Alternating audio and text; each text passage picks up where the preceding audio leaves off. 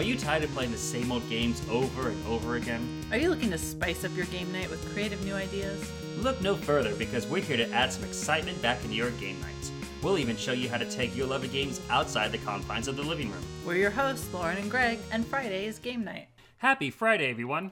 In this episode, we're joined by a special guest to talk about being a good dungeon master. For the dice roll, we talk elements that kill replayability. We have another virtual escape room, and of course, our Friday favorites. Hey everybody, before we begin the episode, just want to let you know, Lauren and I, we had a great time recording the episode with our friend Matt, who's going to be guesting here, but unfortunately we had a problem with our mic we didn't realize until afterwards when I was doing the editing. So for part of the episode, we're going to sound a little bit uh, lesser quality, but we wanted to keep the conversation with Matt and we weren't able to go back and obviously re-record with him. So please excuse the quality this time, but you'll hear us at our normal levels for the escape room report. Well, Lauren, for this game night, I have a special thing that I'm bringing. I'm bringing our friend Matt from Mortal Kombat. Say hi, Matt. Hi, everybody. So, Matt, uh, you have been a fan of our show, um, Movie Date Night, Friday Game Night, for a while. We actually did a couple escape rooms with you when you had a chance to visit Southern California. Um, and yeah, you recently started your new Mortal Kombat, which Lauren and I are also guesting on. Yes. Um, yeah, we just we just started up. Uh, gosh, it's been about two months now. Actually, the uh, we we basically take um, topics uh, and create tournaments surrounding that particular topic. Uh, we started with the Pixar villain Punch Out, where we debated and had our listeners vote on who is the best Pixar villain. And we've moved on to what is proving to be an even more popular topic, which is the uh, 2000 eras sitcom. So 2000 to 2009 sitcoms, 30 minute sitcoms. And um, we're having a lot of, I'm having a lot of fun with it. I, I hope you guys are too. Um, but I mean, if there's one correction that I can make, you guys aren't guesting on there. You guys are straight up co-hosts. Like you guys, you guys helped launch this thing with me, and I just got to tell you, I'm having a blast with it. I'm having a blast with our group, and it's it's quite possibly some of the most fun I've had in a long time doing this. It's definitely a, fun uh, quarantine distraction too, and I think it is for the the audience as well. I think what's so interesting about it too is because unlike a lot of podcasts where they just debate and then they pick a winner, we don't pick the winner our audience does and we don't control what our audience does and they are definitely yeah. surprising us i mean especially right now if anyone is paying attention to our tv uh, face off i mean there we pretty much know like okay friends is going to win and our audience isn't necessarily doing that so yeah yeah and i mean if you look at the wonderful fantastic arguments i made for the pixar punch out uh, some of my guys who I clearly won those arguments amongst us of the group, like did not move on because the audience didn't vote for that. Respectfully disagree, but that's not the point. we're not here to argue about that. How about you, Lauren? What are you bringing to game nights? Um, well, in this time of social distancing and needing to keep each one another safe. Um, we are, of course, like many people, um, investing in lots of masks, and it's always a challenge to find a mask that is both um, comfortable and um, works properly. And you know, for us too, being that we're in Southern California where it's getting very hot right now, that's it's difficult to find a mask that's not you know making you sweat all the time, but is still effective. But also, you know, you want your mask to be pretty. And if you've been following us on Instagram, you know that I was able to get us a couple um, fun masks that show our personality. Um, we have got some ones with dice on them. We've got the one with the dice meteor about to kill the dinosaur. that one makes me smile and sad at the same time. but I think it's just, you know, we, we all have to do this, but why not do it with a little fun? You know, yeah. like wearing a mask is important for keeping each other safe, but we might as well have some fun with it and show our personalities. And right now, there's no shortage of people making and selling masks, and you can find them in anything that you're interested in. Um, so you know, really go out there and maybe find something that shows your personality because you know we can't we can't see one another smile right now but we can at least show that we're fun loving and you know show our personality through our mask i smile with my eyes. Yeah, that, yeah, the quote uh, the dread pirate roberts i think masks are terribly comfortable. I think everyone in the future will be wearing one. Yes. Well not everyone apparently. Unfortunately. That's a whole another story. Yeah but for today, our main topic, um, we recently have been going back to do some more role playing mm-hmm. through Skype meetings, you know, because um, as you said before, uh, it's fun to do that, but sometimes uh, other people don't have the equipment that they need. But like in one of our last episodes, we talked about ways in which you can still have them play. But I wanted to recap and revisit, especially since we have our guest Matt here, who is himself a DM um, and has been on several other um, Dungeons and Dragons uh, podcasts and YouTube series, I think they would be called, uh, to help us get some more tips and tricks for how to be a good DM and uh, how to create a fun game for people to enjoy. So, um, right off the bat, Matt, um, tell us about your kind of resume for dungeon mastering. Sure. Um, so I, I've run a few games um, through the 5e series, uh, but the the biggest one that I kind of started started with uh, from the ground up. I'm not doing it anymore. I didn't get a chance to get live with them, but I was running um, some some games for a Twitch stream called Dragon Humpers, um, which uh, yeah. Uh, it was a it was a, a group of a group of folks. One of them is uh, who we spotlighted last week on um, Mortal Kombat, uh, Laura Sullivan, and she is one of the players in that group, and uh, had me audition for them to be a DM, and it it was a lot of fun. That was probably uh, the most fun I've had DMing. I just I couldn't really commit to it at the time. Um, I've run a lot of games for just some friends, some introduction games for people who have never played before a couple of like dungeon crawls, um, a couple of uh, a couple of games where we took like the Lost Mines of Phandelver and turned it into just silly stuff with things that I can't say on this podcast. Um, the I think the most fun I've had outside of the 5e was I ran a Mutants and Mastermind game um, for my for a set of friends where we were all superheroes. Uh, so that was a that was a good one too. Oh, nice. Yeah. Um, I, you know, I, I've I haven't done a lot of extensive DMing. Um, I just I I fill in here and there for when when we're needed. Um, and now I'm even a part of a kind of a uh, kind of an adventures guild um, game where people can play players or DMs. So I'm working up some items that I'm going to be doing for DMing for them as well.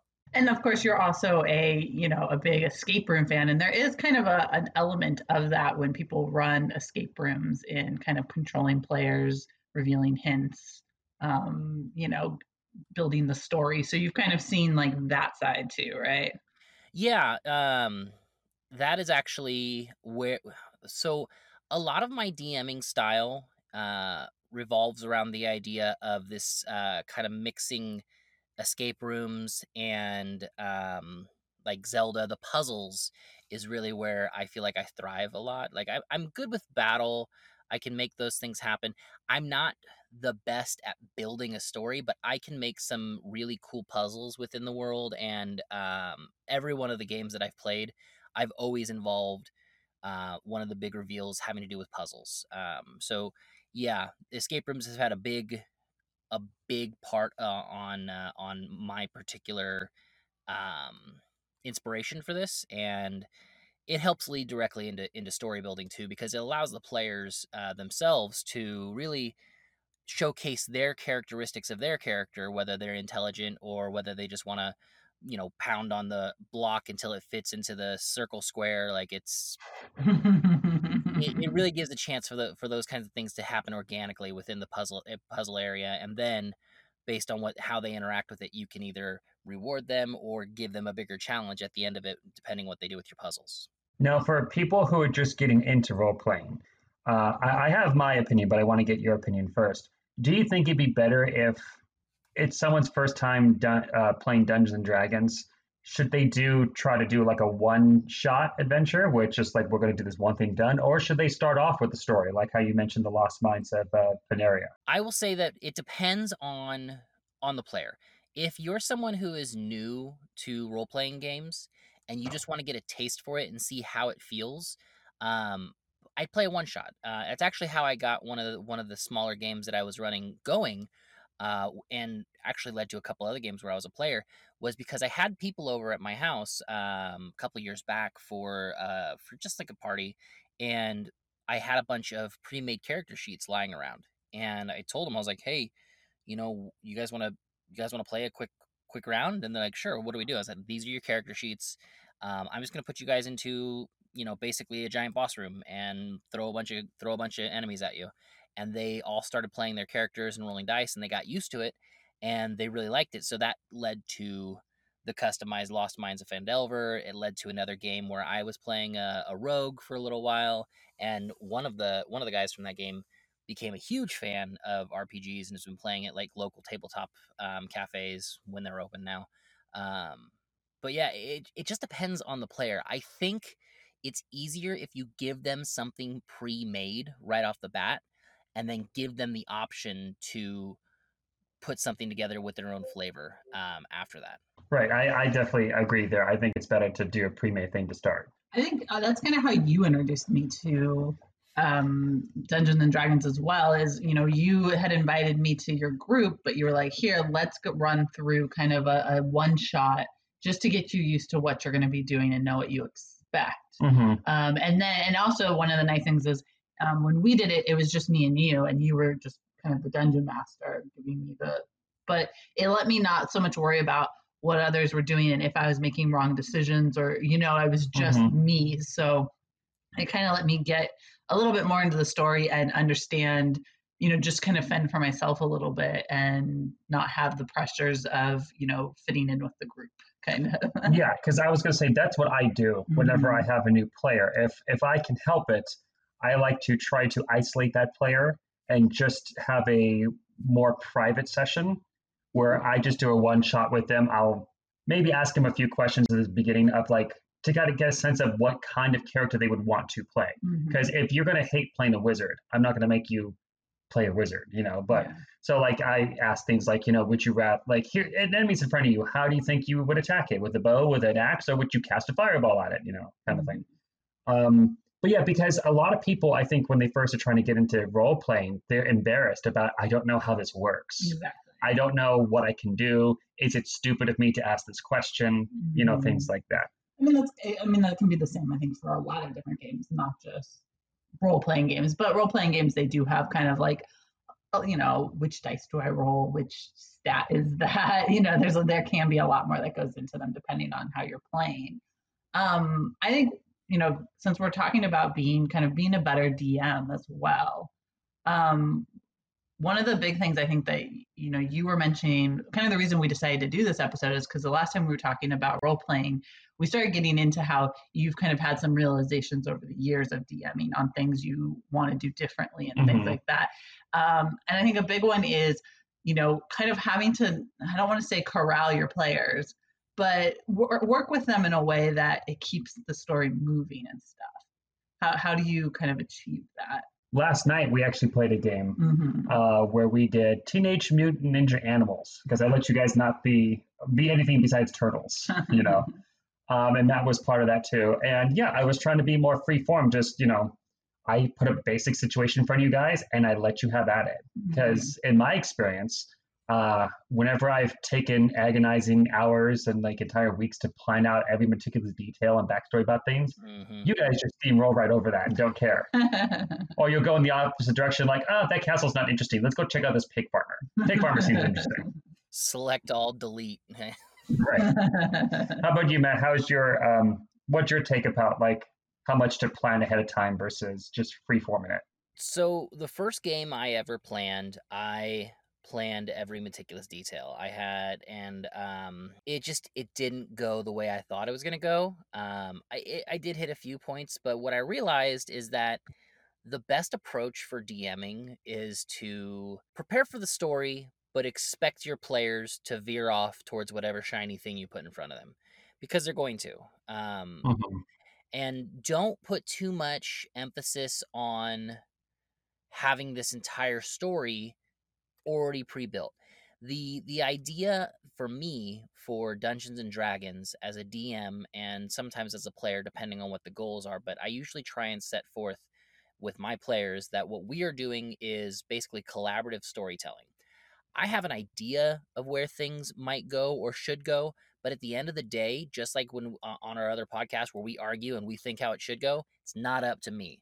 It's really up to the players and what they want to do. Um, so I kind of have um, some loose strings for each area that I that I've introduced to the players, so that if they want to explore it, it's concrete enough that I can uh, turn it into a hook, but it's vague enough that if they don't want to do anything with it, it's not something that be, that is just jumping at them because that they need to do it. And I think the main thing that most dungeon masters run into as troubles at the beginning is the communication with their players about how much they need to stick to what's being put in front of them or not.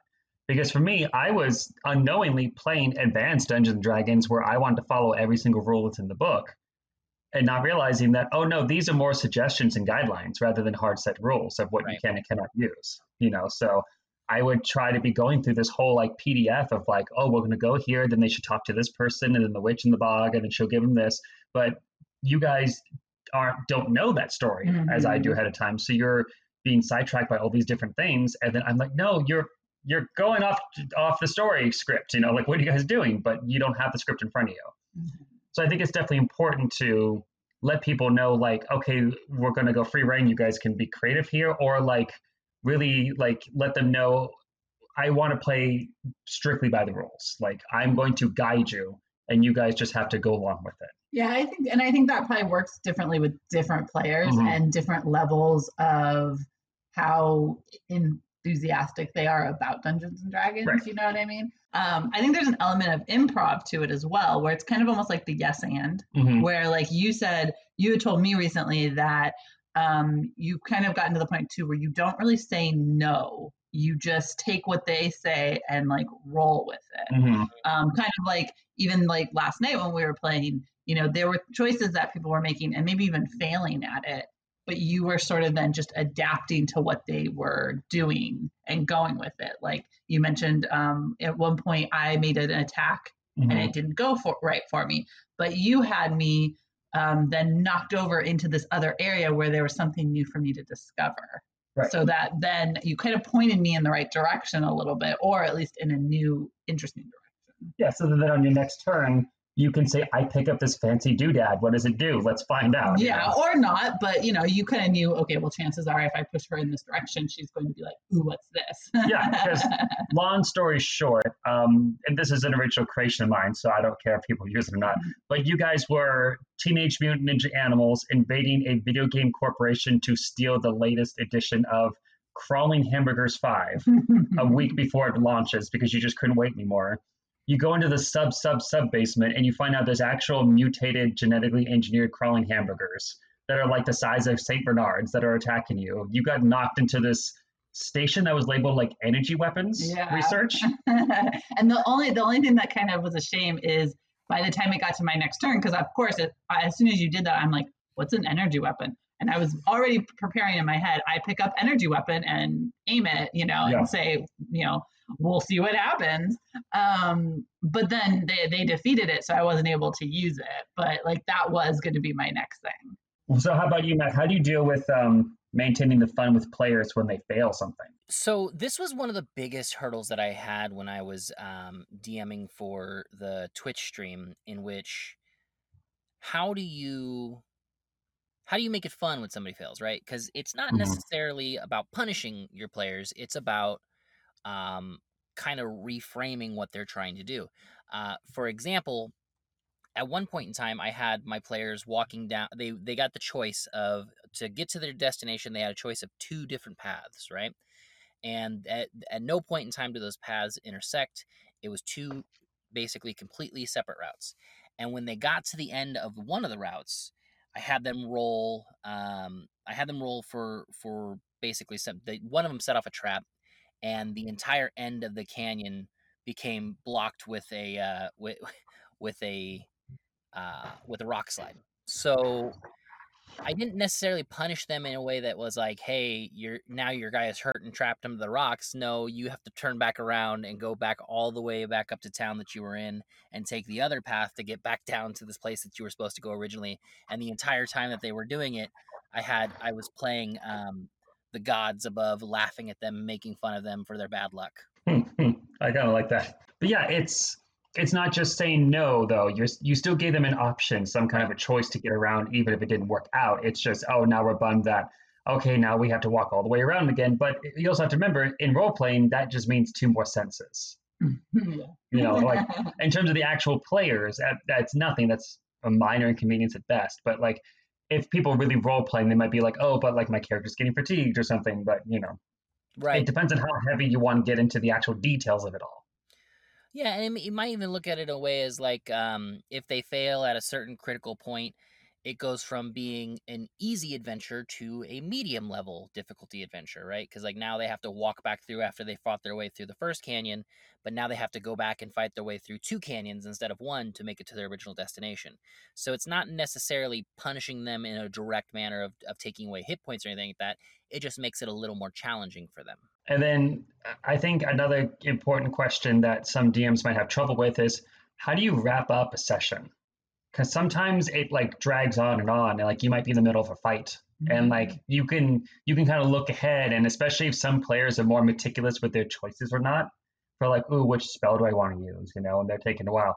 How, how do you like to put a button on the session? Because you know it's 9.30 and people got to start getting home. Yeah that's that's tough man because you know i i've always been I've always been a player in that sense when it's time to start buttoning things up. Um, from a DM perspective, you know, we usually got to a, a point, and um, it's it's really tough. But my main rule of thumb is you don't want to basically quit in the middle of a battle. Um, it might take a little bit more time, but if you're if you're good with your time management, you can understand that um, if it's getting close to that witching hour, uh, maybe you don't start the next battle. Maybe you just kind of have them rest and introduce this idea of exploring around this room because the door's locked or you know if you're in a dungeon there's a there's a timer that that there's a time lock or something along those lines it doesn't allow them to move forward put a stopping point because you you know what's coming up next um you know what the the possibilities are whether it's going to be they're just going to walk into this next room and they're going to find the treasure or they're going to walk in this next room and six hobgoblins are going to drop down from the roof and attack them.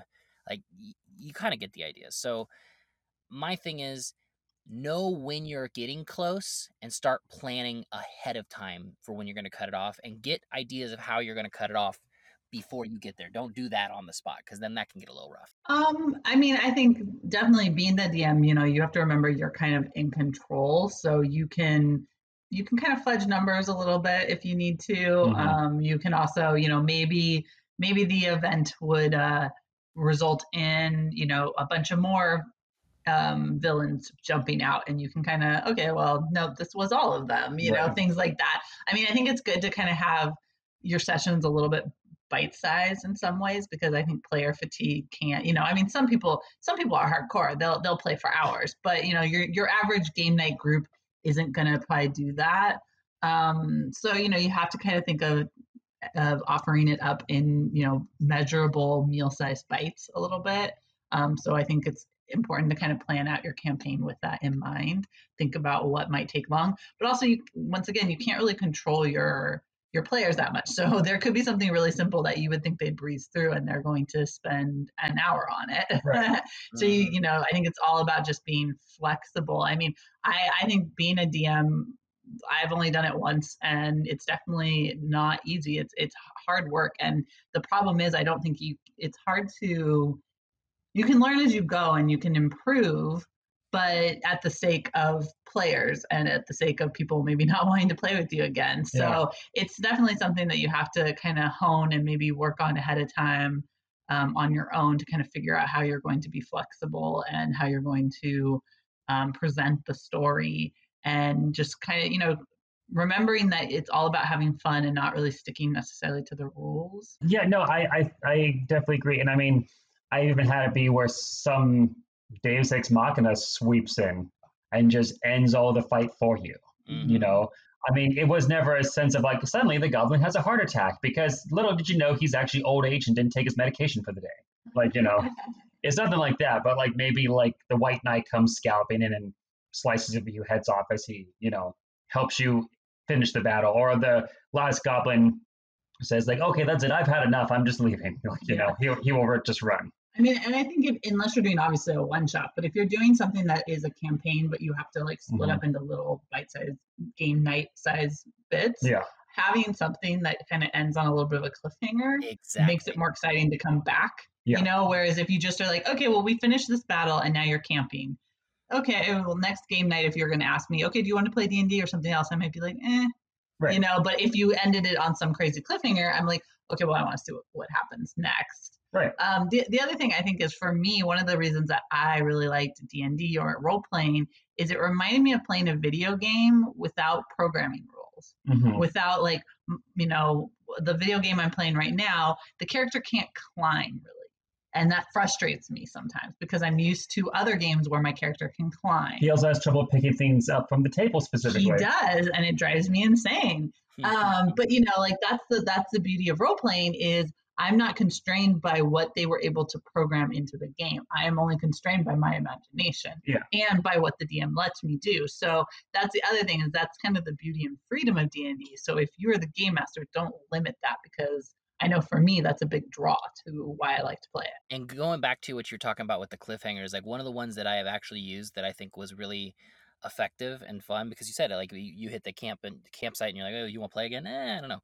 Um, but a group of of my players had an NPC with them that was helping them along the way, right? Um, and he was just kind of a uh, an aloof, kind of goofy guy. Does nothing really to offer other than he kind of knew the area and was very confident about how he knew the area. And then, like at the end of a session, uh, they had just completed a battle, and I made him walk through a door, and like he turns around, looks at the group, and was was basically like, "See, I told you I knew where everything was." And like immediately, ten guys surround him, spears drawn on him, and I end the session right there to figure out what they want to do next. Like, just put something into their minds about why they want to come back later to finish whatever just started. Yeah. Mm-hmm. And I mean, just to wrap it up, um, last night when we were doing the Ninja Turtle thing, you know, your guys' main mission was complete. You had the copy of the game, but I also introduced the idea of, oh, these guys are making mutants in here. Like, do you want to investigate that? And you guys were like, no, we want to go home and play the game now. Like, so I was like, okay, so this could have been a campaign, but we chose to make it a one stop. That's fine. Like, We're teenagers. What do you want? yeah, we're teenagers. We already had a fight. We went through hell to get to this game. We're, we're going home and playing it. I mean, as it is, so now we should probably just cut our losses and get out. Yeah, your very first attempt at going in stealth of just avoiding security cameras and jumping to the fire escape, you tripped in the parking lot. Like, Okay, in my defense, though, Greg was not only making me use a dice tower, which anyone who's played games with me know I'm usually pretty spot on with my dice rolls. that's why I made you use the dice tower because I think I think you practiced your your wrist movements or something. But yeah, so I think overall uh, the lessons are keep the story flowing. You know, be prepared to stop and like yeah, be creative.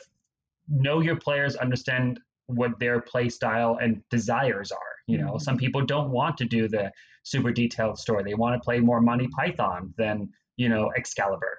You know, in terms of like an Arthur story, and just you know, the point of it is to have fun.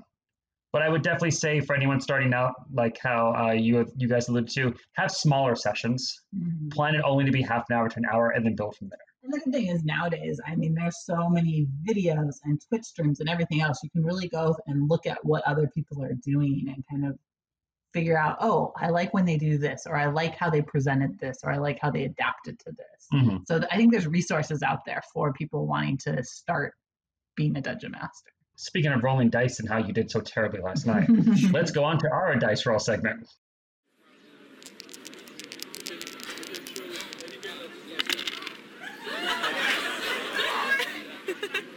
So for this dice roll segment, we're going to talk about board games now.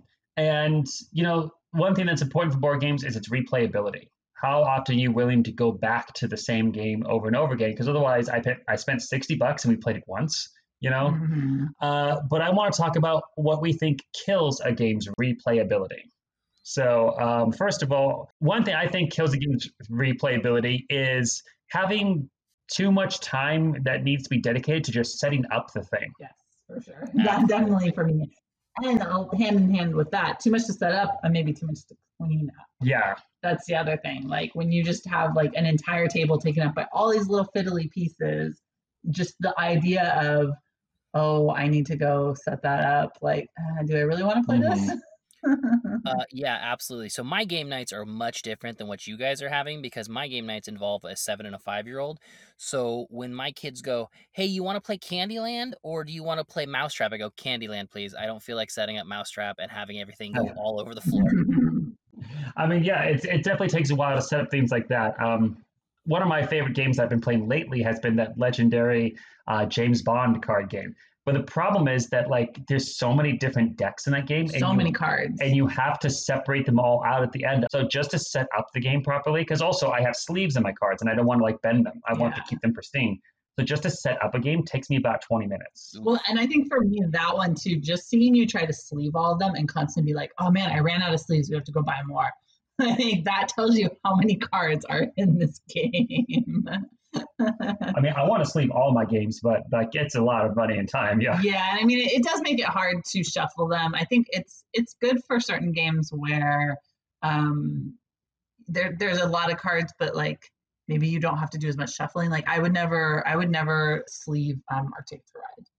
Yeah. even though those get kind of grungy like it's just it's a lot of cards and a lot of constant shuffling Mhm. but like we've sleeved clank and you know things like that where maybe you don't have to shuffle quite as much My Right. buddy, Um, my buddy got Gloomhaven, and he sleeved the entire thing. That was a that was a big, oh man big deal. yeah I think, That's a huge box too. yeah. Very big. I think the first game that like right away that idea of too much to Mhm. set up um and it, so it in, immediately turned me off was firefly Yeah, that one has like 12 different decks, you know. Yeah, and just seeing the the scope of it, I was just like, oh, this is way too much. But I think that it also Firefly takes us into kind of the other thing that kills replayability, and that is too much to track. hmm When I was first explained what to do in Firefly, I, it just went completely Your over mind my glazed head. over immediately. Yeah, I was just like, I could see it in your eyes. are you sure you guys want to play this? I mean, for me, I think also too much to track, even though they're they can be really cool game mechanics. You know, like Mhm. if there's if there's rules upon rules and they affect each other directly like that, that could be a problem. Like one of my favorite games for like just how it's designed is the World of Smog on Her Majesty's Service. Mhm. Which is kind of this steampunky fantasy game where it actually has like cogs that turn on the board. Yeah, it's it's a like the board alone. We've taken this to a couple gaming events like um, Tabletop Day, Mm. and we've even played it at Dice Tower Con. Yeah. And the board never fails to bring people over saying, "What is that? I, I want to see that," because because it's such an interesting design with the cogs that move and Mhm. stuff. But the problem is you have to keep track of like which way the cogs are turning, where you're at. Can you go in this direction? Plus, Mhm. also there's these like non-player characters that come out and mess with the game, and it's like rules are constantly rotating in and out of that game. Kind of like how the gears of a clock keep turning. It's a little difficult to like mentally track like all of what's going on. And I hate being the guy who's like, sorry, but you can't do that because it's actually going to cost you four pieces, not just one, yeah. based upon the way the gears turn. You know, so mm-hmm. I mean, it's a competitive game, so you got to like stick to the rules, but like it's a lot to manage and like mentally, you know, sort through. Well, it's also, um, I would say certain games too that maybe they aren't necessarily a lot to track, but they are a lot to track if you have um, maybe too many players. Like, for instance, I do like Villainous, hmm but if you have Villainous with weight with a lot of players, it's a lot of work to track not only your goals, which are completely unique to your character, but also the completely unique goals of the people who are going against you. Because you're not only are you trying to meet your goals, you're trying to slow them down or stop them from Mhm. meeting their goals, and that can become a lot, especially the more players you add in. Right. So like I usually if I do play villainous, I want to play it more um, as a two player or maybe a three player at most. Yeah. I think for me, the thing that can also kill replayability is not just the um, I, you you mentioned setup and cleanup, but the amount of time a game can take as well because um, yeah. it, it's difficult to commit based on how busy life can be to a game that may take four hours. Like if if my friends called me right now and said, "Hey, do you want to come over and play diplomacy?" I'd be a hard pass. Like I can't I can't do it today. I don't have seven hours available to be able to go sit down and play this. Um, but if they called me and they were like, "Hey, do you want to come over and play Zombicide?" I'd come over and play Zombicide. That's a great game. It only takes maybe an hour. Depends on how many rounds you want to play, but it, it really it's an it's an investment on time that I think can also kill replayability. It's one of the reasons why I had such trouble going back to play Gloomhaven again was because even though it's a legacy game and we were like building a story as we were going, each session took two to three, maybe sometimes four hours. And if we failed, by the end of this, by the end of each scenario, um, I I didn't even want to come back and try again because it was going to take another four hours. Yeah, I mean, we had the similar kind of thing with the uh, pandemic legacy, where like each Mhm. session takes longer than a normal game session would take, and in each session for like each month, you have two chances to complete the month and like Uh-huh. succeed. But if we failed one, we'd be like, ah, now we got to do that that game all over again. you know? Yeah, well, and also just the additional things that would add on. So we would, you know, because we kind of talked about okay, set up right? There was Mhm. a lot to set up, but then you were like, okay, so for this game, we need to open these things, and we need to do this, and we need to add these rules in, so we have to remember them. So it was kind of almost a combination of all these things, right? Yeah. Where it was a lot to set up, it was a lot to track, but also it was, um, it made it take a lot longer. Mhm. You know, I think there's also like we love time stories, but time stories like that's going to be your only game for the night you Mhm, know you sure. need to just strap into that game and give it the time and i think you know time stories in particular i know what frustrates some people is the idea of you're going to fail and you just need to accept that You- you're going to fail your first time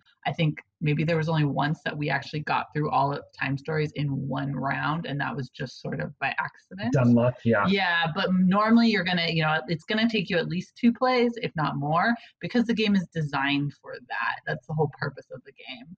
But you know, once again, it, it's gonna take. That means it's gonna take a long time, so you're gonna have to devote time to that, and that can be, you know, as much as we want to play it, sometimes we're definitely sometimes look at it and go, uh, do we really want to invest our entire night in this? And I mean, one game I've had my eye on for the longest time of interested in, but never had the courage to actually get it is Twilight Imperium. And one of the reasons why is because the learn to play video alone is half an hour long. Like just to learn how to like go over like here's how this rule works. Mm-hmm. Half an hour of that. How long is this game itself going to take? And like how long am I going to take to actually learn this? Because I'm gonna have to watch this video multiple times to fully like master and understand and remember all this. So as much as that looks like a fun game, like I don't think I would ever have the time to be mm-hmm. able to break that out, you know. And I don't. I've once before played a game of Risk where we had to stop halfway through because something came up and my friend Andy had to go. Mhm. So we tried to like take pictures of like the board, and afterwards I would go and write down, okay, he had this many in this country, whatever, whatever. But like it's hard to go back into a long game like that once you step away because your momentum of your excitement for that session is kind of gone, you know. So it's hard to step back into it. So yeah, I think another one, and I think Matt, you'll probably have an interesting take on this, being that you probably play with a lot younger players than we do.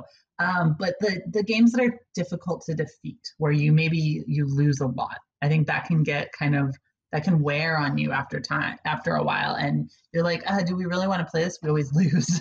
and I'm sure for kids, that's probably a hard one too, because I think kids will get more frustrated with a game that they can't win at. So I, I actually, I mean, I agree with the with the idea that it's more frustrating for them. But as a parent, I think it's a wonderful tool to be quite honest, because it's never too early to, to teach kids that just because you lose at a game, you don't actually lose until you quit, right? Like you can try and try try again.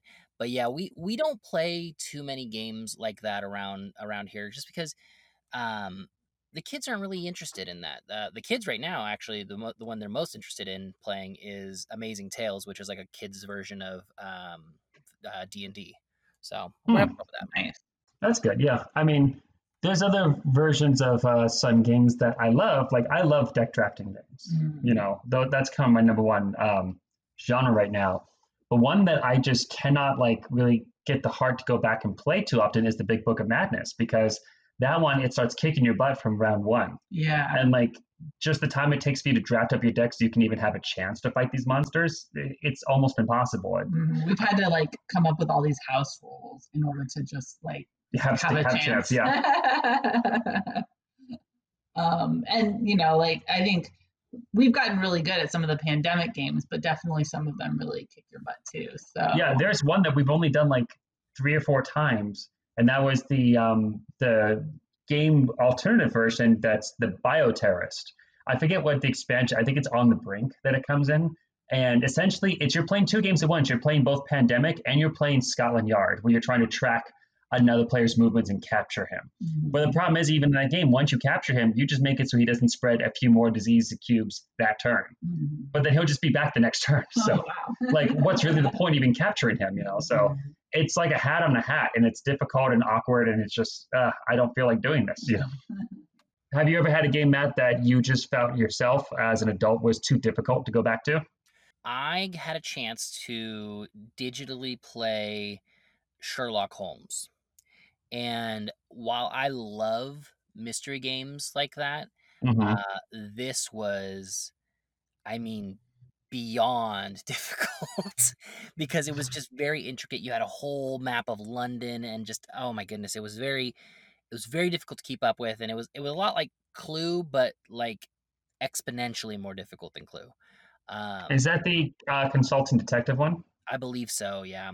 I Okay, it, it wasn't it wasn't my copy. It was a it was one that that my friend um, had put together for us, and we were playing over. Um, I think it was Discord. So it Hmm. Yeah, it was quite the uh, quite the adventure on that one.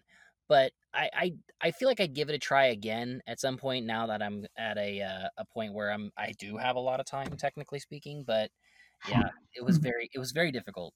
But yeah, so I think those are some um, reasons why we don't revisit certain games all Mhm. the time. You know, not that there are bad games in any way, but it's just it, it makes me hesitate my hand towards them when Mhm. people are coming over and like, do I want this one or do I want that one? You know, uh, maybe I'll I'll skip risk this time and go for you know something safer like Sushi Go rather. You know, Yeah. What's your guys' uh, genre for most replayable? I would probably say based upon our group, our genre for most replayable would be just a basic party game of like you know Cards Against Humanity esque.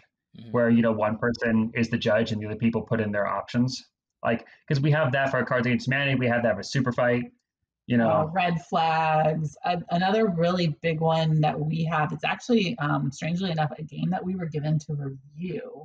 That's become like one of our group's favorites. Of course, it's not very fair to Greg and I because we're not artists, and our other two friends Oh, that are one. artists.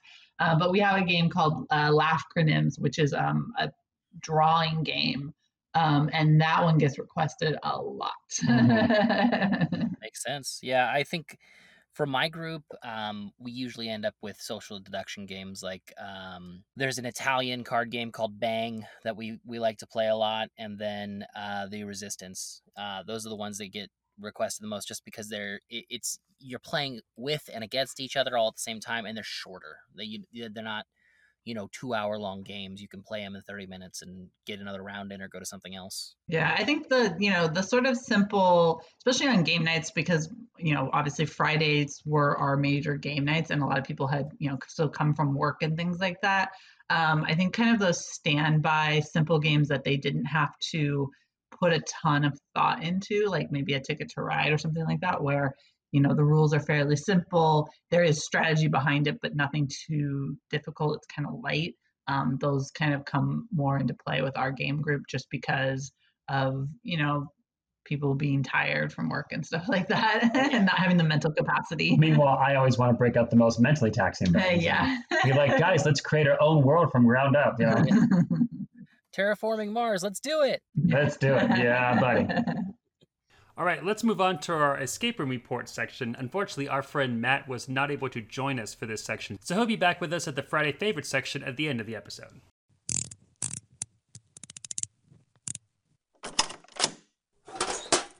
So we're still, you know, having to do escape rooms remotely. Things were starting to open back up, and we were hoping that maybe soon we would be doing a real live escape room, but um, I'm not sure that's going to happen. No, I was sad. Yeah, things are starting to shut down again here in California.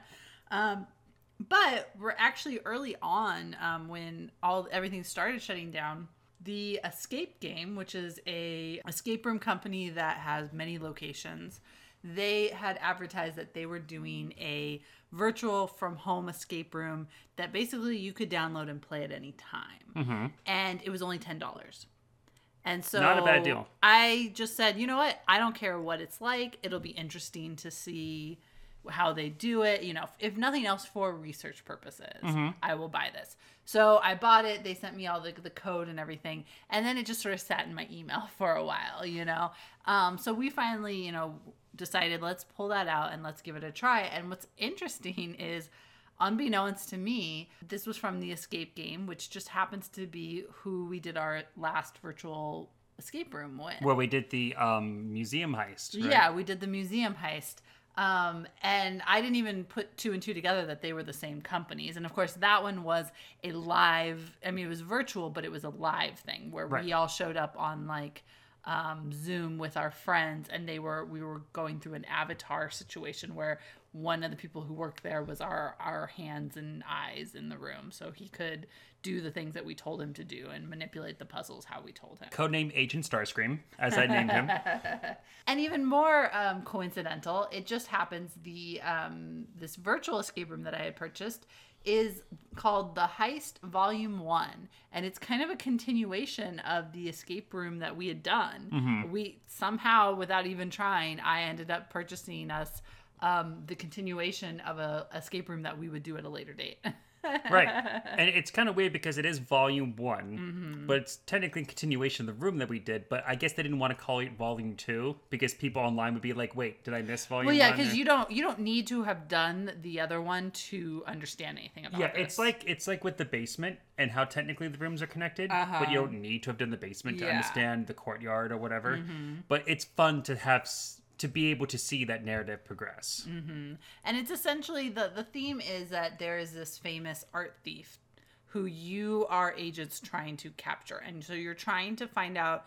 Um, his identity. Um, you're trying to find out what his next hit is going to be, what he's going to steal. You're trying to find his um, address, his most recent address, and his license plate number. And then you take all that information and you're sending it in, and they're going to issue a warrant for him. Um, so that's what you're trying to go through these puzzles. And what they do is they send you, when you order it, they send you an activation code and links. And what you can do is you follow these links, and one takes you to a zip file that you can download with all of the assets. The other takes you to like this virtual dashboard essentially where the videos play and you are prompted on what your what the story is and what you're supposed to do. Um, and then the dashboard also has access to all those files that you've downloaded. I will say it's important that you download those files though because in some cases it's easier to view the um, actual PDF than it is to view the document in their dashboard. Yeah, because some of them you do have to zoom in a little bit on them more than the dashboard would let you. Yeah. So we kind of realized that probably a good five minutes after scratching our heads and be like, oh wait, there's text there. Oh wait, zoom in on that. you know? Um, but I mean, it's really cool. The the one thing that was kind of a little awkward at first was for whatever reason when we first started it, the intro video kept wanting to play. Like I would navigate to a different part of the dashboard and it would come up and try to play again. And Yeah, that we, was a we bit were getting annoyed with it. But after we finished the first like major puzzle that you have to input information in, That that, stopped, stopped, yeah. thankfully. That yeah, I mean that's just a technological hiccup. Yeah. It doesn't really get in the way. Just you have to keep closing the thing. But like anytime you're navigating from like this file to the main dashboard, the guy come up like, "Agents, I'm so glad to see you." No. Agents, I'm so glad to see. No. Like, Yeah, stop. stop being glad to see me. yeah. The narrative of this one is a little bit weird too, though, if you ask me, because the game master quote, mm-hmm. who's giving you this narrative, right? He is a hacker who's like, we got to find this information. But we ourselves are supposed to be hackers who are sifting through this information. So, like, why can't he do it? Like, it's kind of like he's delegating the work to us. That's Yeah. so important to him. Um, but I definitely thought like the dashboard that they've come up with was very um, like it was it was intuitive and easy to use, but also very like interesting and unique. And Mm-hmm. um, it did feel like you were kind of in this computer dashboard with these links to different things.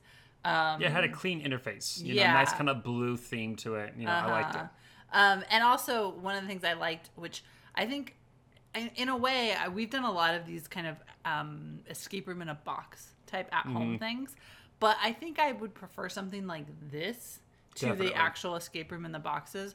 Um, mainly because one of the other things it did is it also utilized things outside of the the dashboard to help you. So like at one point we had a picture that had the name of a um, a library, and so we just did a Google search to find out where is that, and Mm-hmm. that helped us. That that was the clue then. But you know you had to use Google to figure that out. There was nothing else within the documents that. Yeah, that was you that was a fun little bit of like kind of metagaming that we did Yeah. there. I really enjoyed that.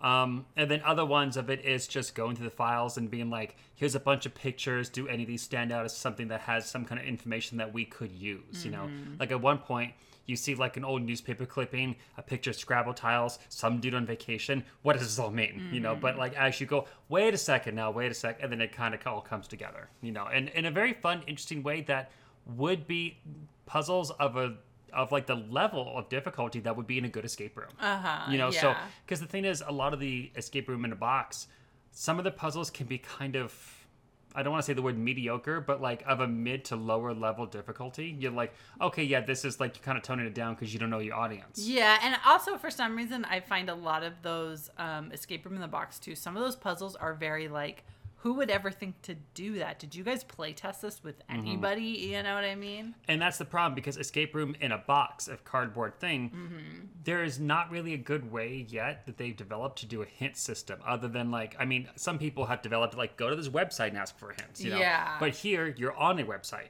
So if you do need a hint, there's a hint thing on the side there. Yeah, and it kind of is like this little tiered thing where you kind of go to your problem and it's like, okay, could you not figure this out? Did you not figure this out? Mm-hmm. And you could kind of like break it down depending on what where your area. I thought that was pretty smart because it doesn't have to be programmed well enough that it tracks your progress. Mm-hmm. It's just here's the like six different major puzzles you have to go through. Have you done this? Have you done this? Have you done this? Yeah, and I mean, it definitely shows like the they really looked at this and figured out, okay, here's he- here's where people are going to run into problems, and Mm-hmm. here's where that what they're going to identify as, oh, that's my my issue. Yeah, and so I think they you can tell that they clearly play tested this a good amount to Yeah. know here's where the problems are, here's the answers that we can give that don't absolutely give this away, but can kick you in the right direction. Mm-hmm. Yeah. You know, and we had to use that once or twice for one of the puzzles just because we were like, I don't know what I'm doing wrong. Yeah, or I don't I don't understand what what's expected of me Mm-hmm. or how to work this kind of thing. One other problem I had with it is there's one page you have to go to where you have to type in something onto the screen. However, the field which you're supposed to type into is invisible unless you've clicked on it. Yeah. Like there's no way to tell that it's there unless you happen to put your mouse over that space and click and then go, oh, well, now I can type. Yeah. Well, it did. It showed up one of the times that we, because we kind of navigated to and from pages. Mm-hmm. One of the times we navigated to it, it showed up, but then it, it stopped showing up. And so I thought it was like an issue or like a, it wasn't supposed to show up kind Right. of thing. Like I thought maybe, oh, we just, it was random. The time it did show up, I thought that was a random error. There was one time that we kind of we knew what we were supposed to do, but we were a little afraid to do it because it required us to do something in the real world that like I wasn't sure if that was really what we were supposed to do. Right. And so it was like, I. Let's let's check the hint system to make sure that's what they want us to do before we commit to this. 'cause Yeah. otherwise, it, this could cause some real life troubles. Yeah, exactly. Um, the the I do think it's really interesting, and I do think it's kind of a neat thing because they don't have to do anything to this. It's you know, there's all it's all pre-recorded, it's all preset. So yeah, you can easily just sell this for ten dollars for now into eternity, and I And feel it, like it'll be there, and it's yeah, good. it's there. It's good. It's a product that you know you, you don't have to charge a lot for it, um, but it's available and easy for ac- easy for people to access. And like I said, because it was ten dollars, that's why I was like, well, this is kind of a like you know even if it's not great like that that's not a lot to ask so i didn't feel bad at spending that money The other good thing about this game is that many of the puzzles require you to put in multiple inputs. Mm-hmm. Like, for example, because we already said this is about an art thief. In one of the puzzles, it's like you need to list the five major art pieces that he has stolen. And they give you two to show you here is the pattern of information we're looking for. You need to say the name of the painting, I think it was the museum it was from, and the date that it was stolen or something like that.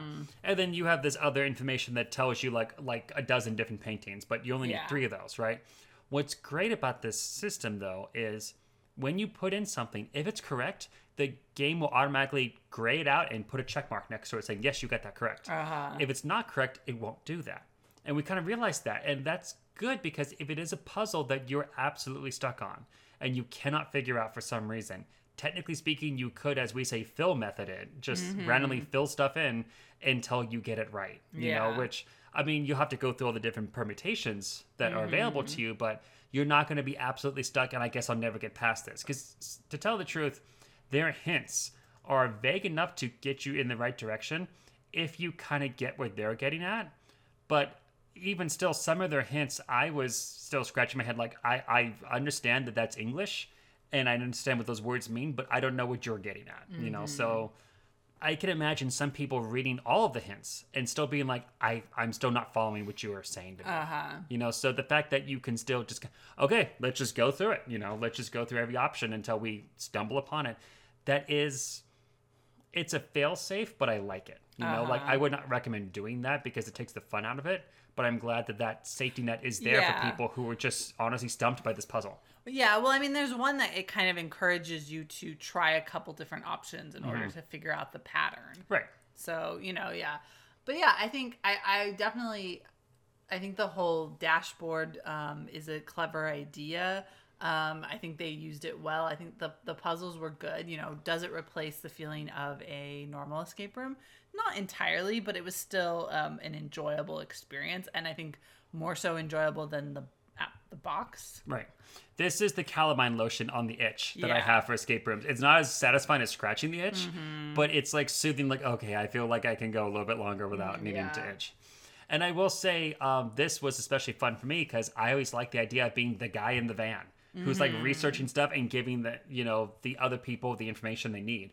So even though there was no other person necessarily giving this information to, it's still very satisfying. Plus the interface I liked on the side, the guy gives you a list of like you need to get his real name, his address, his his um license plate, I think it was, you know. Mm-hmm. Yeah. And as you get those things, this little red light turns green to be like progress made, and Mm. Yeah. it's very kind of Skinner's box satisfying to be like, ah, yes, I got those green Well, lights. And then also, as you start f- figuring out those key bits of information, the the kind of host of it pops up in another video to be like the one time you find out his name and he pops up and he's like, "Really? That's his name? Right. Like that's the dumbest name ever?" kind of thing. you know? Eugene, Eugene. Yeah, exactly. So it's you know it definitely it's reacting to the stuff you're doing, and so it does have kind of that a more dynamic feel.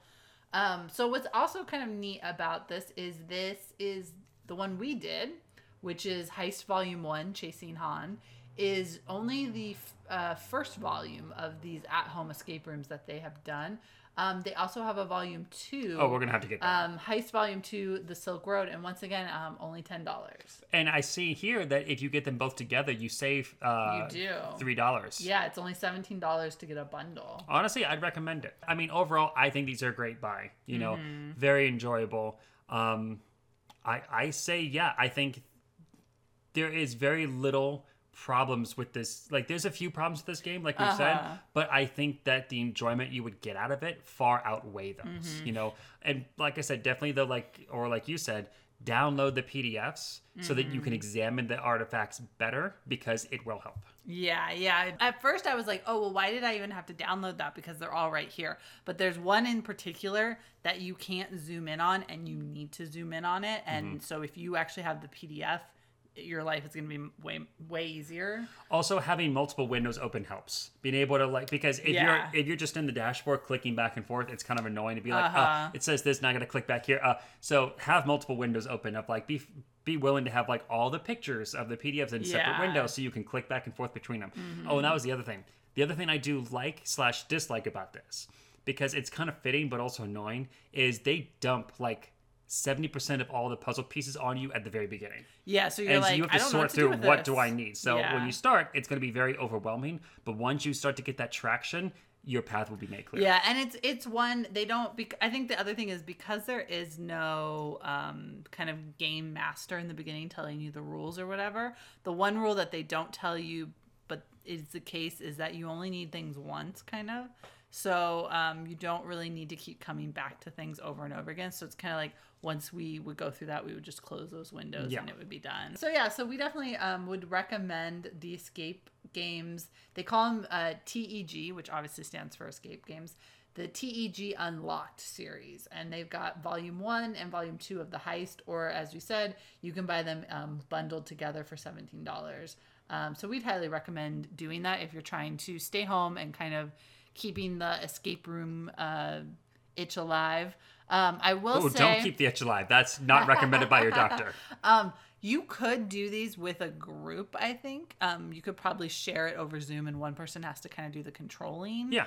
Um, but you know, also it, you could just do it at home on a single. We just both looked at my computer. I think that this is the method in which you could share it online because Mm-hmm. If you download the files, then you can share that with your friends on their computers and then Yeah. Mm-hmm. everyone can go through their own thing. Because the one problem we've had about escape rooms in a box, literal box, Uh-huh. is that there's only so many cards that you can have in front of you, a piece of paper. And typically those themes are designed that there's only one puzzle you can work on at a time Mm-hmm. sequentially. Here, they do have a bit of a web where in stage one, you have to find three pieces of information. Stage two, two more pieces of information. Stage three, two more. You know, so like Yeah. you can look at multiple things and try to tackle multiple puzzles at the same time.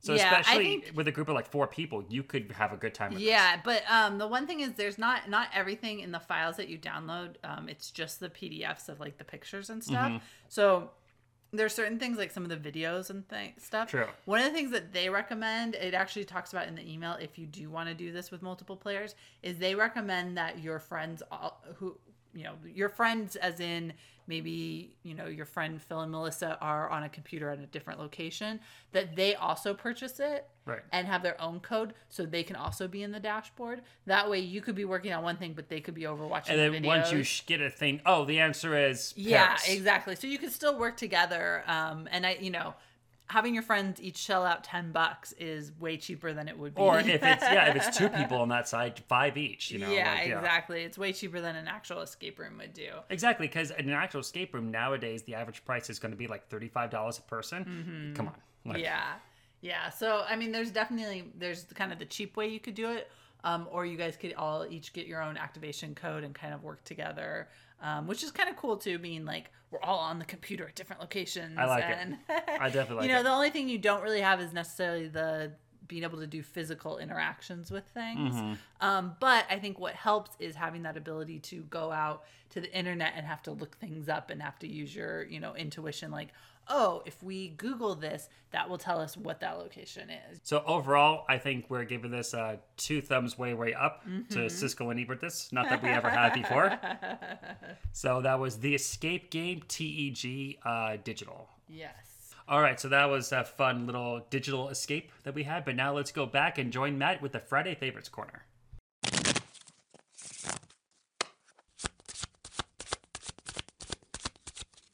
So, Matt, you are the guest, so I will let you go first if you want. What is your Friday favorite?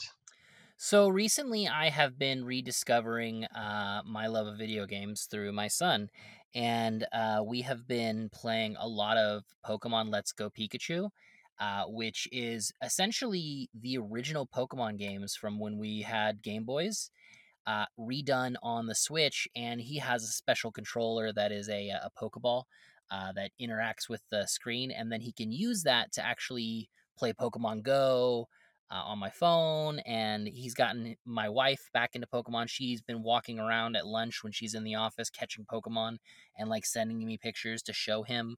Um, so it's been a lot of fun because it's it's encouraging my son to kind of explore a little bit more because we go outside we take the pokeball for a walk or if we're playing pokemon go it's all around us obviously um, but it's also really nostalgic for me because it's pokemon like he he he's running around grabbing Pikachu's and Bulbasaurs, and I'm like, these are the ones that I remember when I was a kid. So I've been having a lot of fun uh, with that, and specifically watching him discover and try to learn how to strategize, how to play against certain types of Pokemon, and a gym leader that has fire Pokemon. What kind of Pokemon does he want to bring in with him?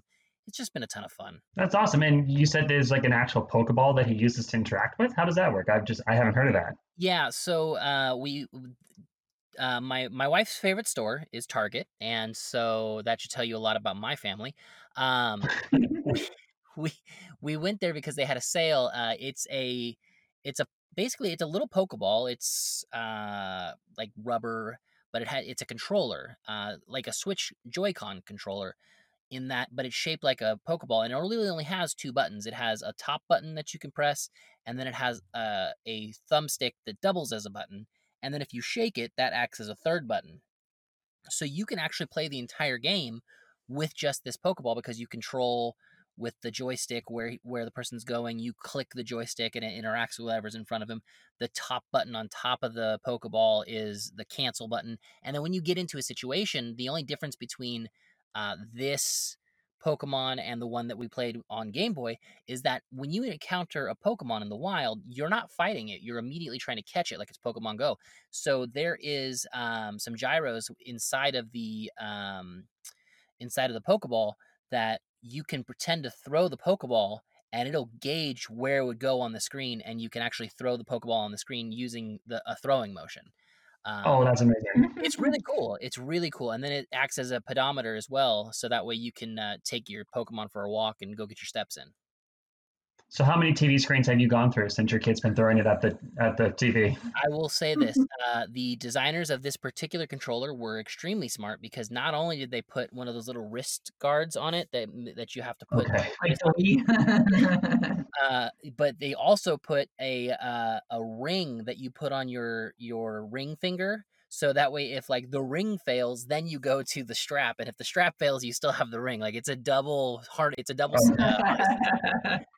So That's kind of no- nice because then do you not have to give your kid your phone? Like, is he kind of just using the Pokeball? So he's using the Pokeball for when he plays on the Switch, um, and then he doesn't necessarily need the phone when we go on a walk with the Pokeball because it, it Mhm. will read that it's with my phone, and he could just basically click it, click the button, and it'll catch the Pokemon. But we'll still, when we're out and uh, out and about and walking, we'll still uh, pull the phone out and have them stop at Pokestops and try and um, catch anything that shows up on the screen, just because it's a little more interactive that way for them and gives them a little Mhm. bit more of a, of a feeling of being involved with it.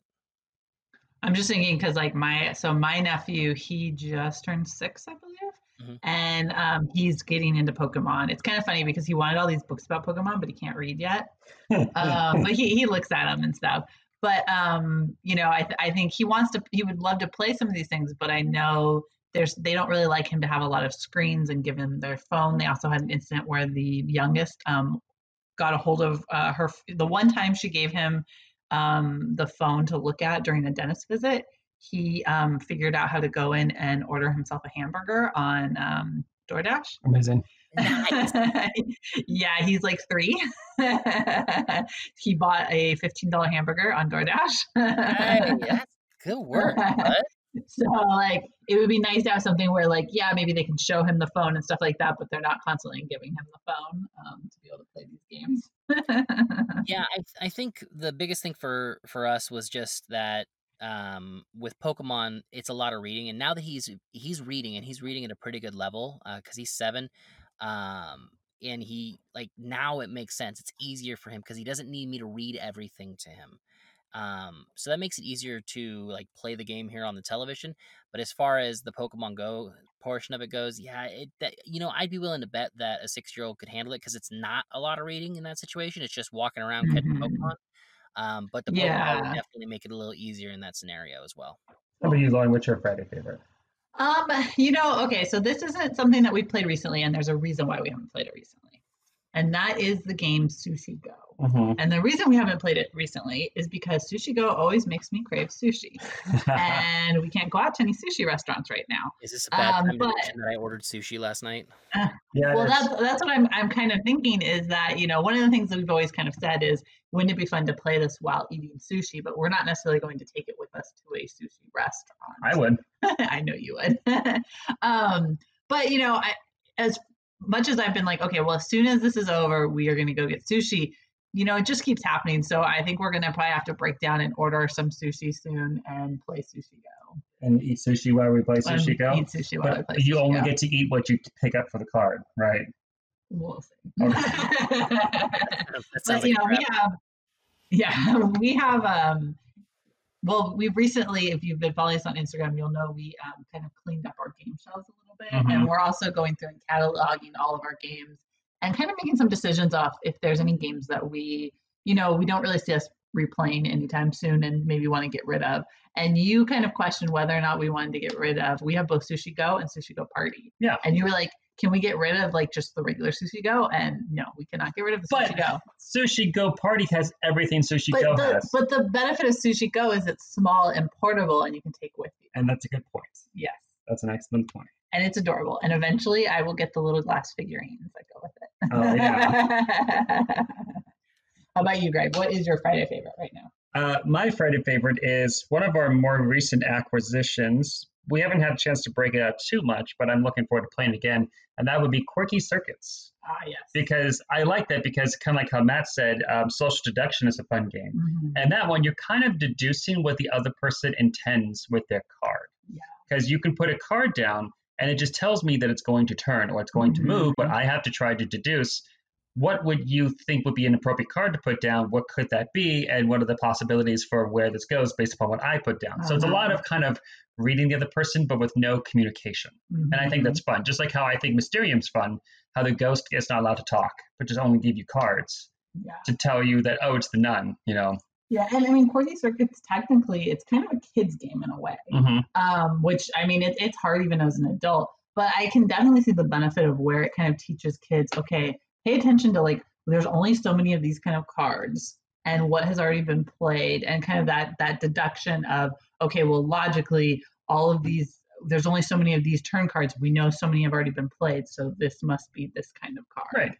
I would love to play that eventually with three or four players, even. You know, mm-hmm. because that'd be really fun. Like, oh Yeah, gosh, what does she have? What could he have possibly had? You know.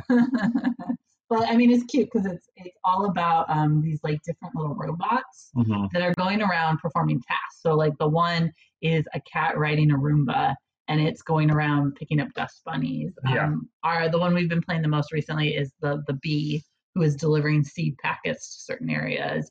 And each robot has kind of its own little thing. Like the bee, he can sometimes get like a charge and keep going, or Oh yeah, and things like that. Um, but if he stops, you know, this happens and things like that. it, it's it's fun how it slowly ramps up the difficulty. Yeah, exactly. So- Yeah. So I, I hate to think what the next robot's going to be. Oh, We know there's a couple we haven't played yet. I'm looking forward to playing the little kitchen robot. I want to play the dog one that digs up bones. Yeah. Like eventually, like oh, he hit a water pipe. Now the city's gonna have to come out and fix it. but yeah, that's uh that's from our plaid hat favorites, and they have adorable little miniatures that I can't wait to paint. But Oh, I haven't been able to paint lately. Painting Yep. There it is. Oh, and they are very cute. Right. They're they're up on the level of um the stuffed fable ones we painted. So I'm Yeah. looking forward to painting those. Uh, but I think that just about wraps us up for Mhm. this uh, Friday is game night. Thank you very much for joining us this time, Matt. We appreciate having you. I appreciate you inviting me. And Matt, tell our listeners where they can find Moral Combat. Yeah, of course. Uh, so you can find us uh, on any social media platform at Moral Combat Pod, uh, just like Mortal Kombat without the T. Uh, and you also can find us at our website, which is www.moralcombatpod.com. Would love to have you guys, uh, any of any of your listeners, give us a listen, give us a follow on Facebook, vote, have your voice be heard. Uh, we love to, we'd love to have your guys' opinion a, a part of our new podcast. Music for this episode is Mega Rust by ToyMusic.com. You can find us anywhere podcasts are available. However, rates and reviews on iTunes are appreciated as it helps new listeners find our podcast. We can be found at Game Friday on Instagram, Twitter, and Facebook. Come talk games. Thanks for listening and goodbye. Say goodbye, Matt. Bye bye.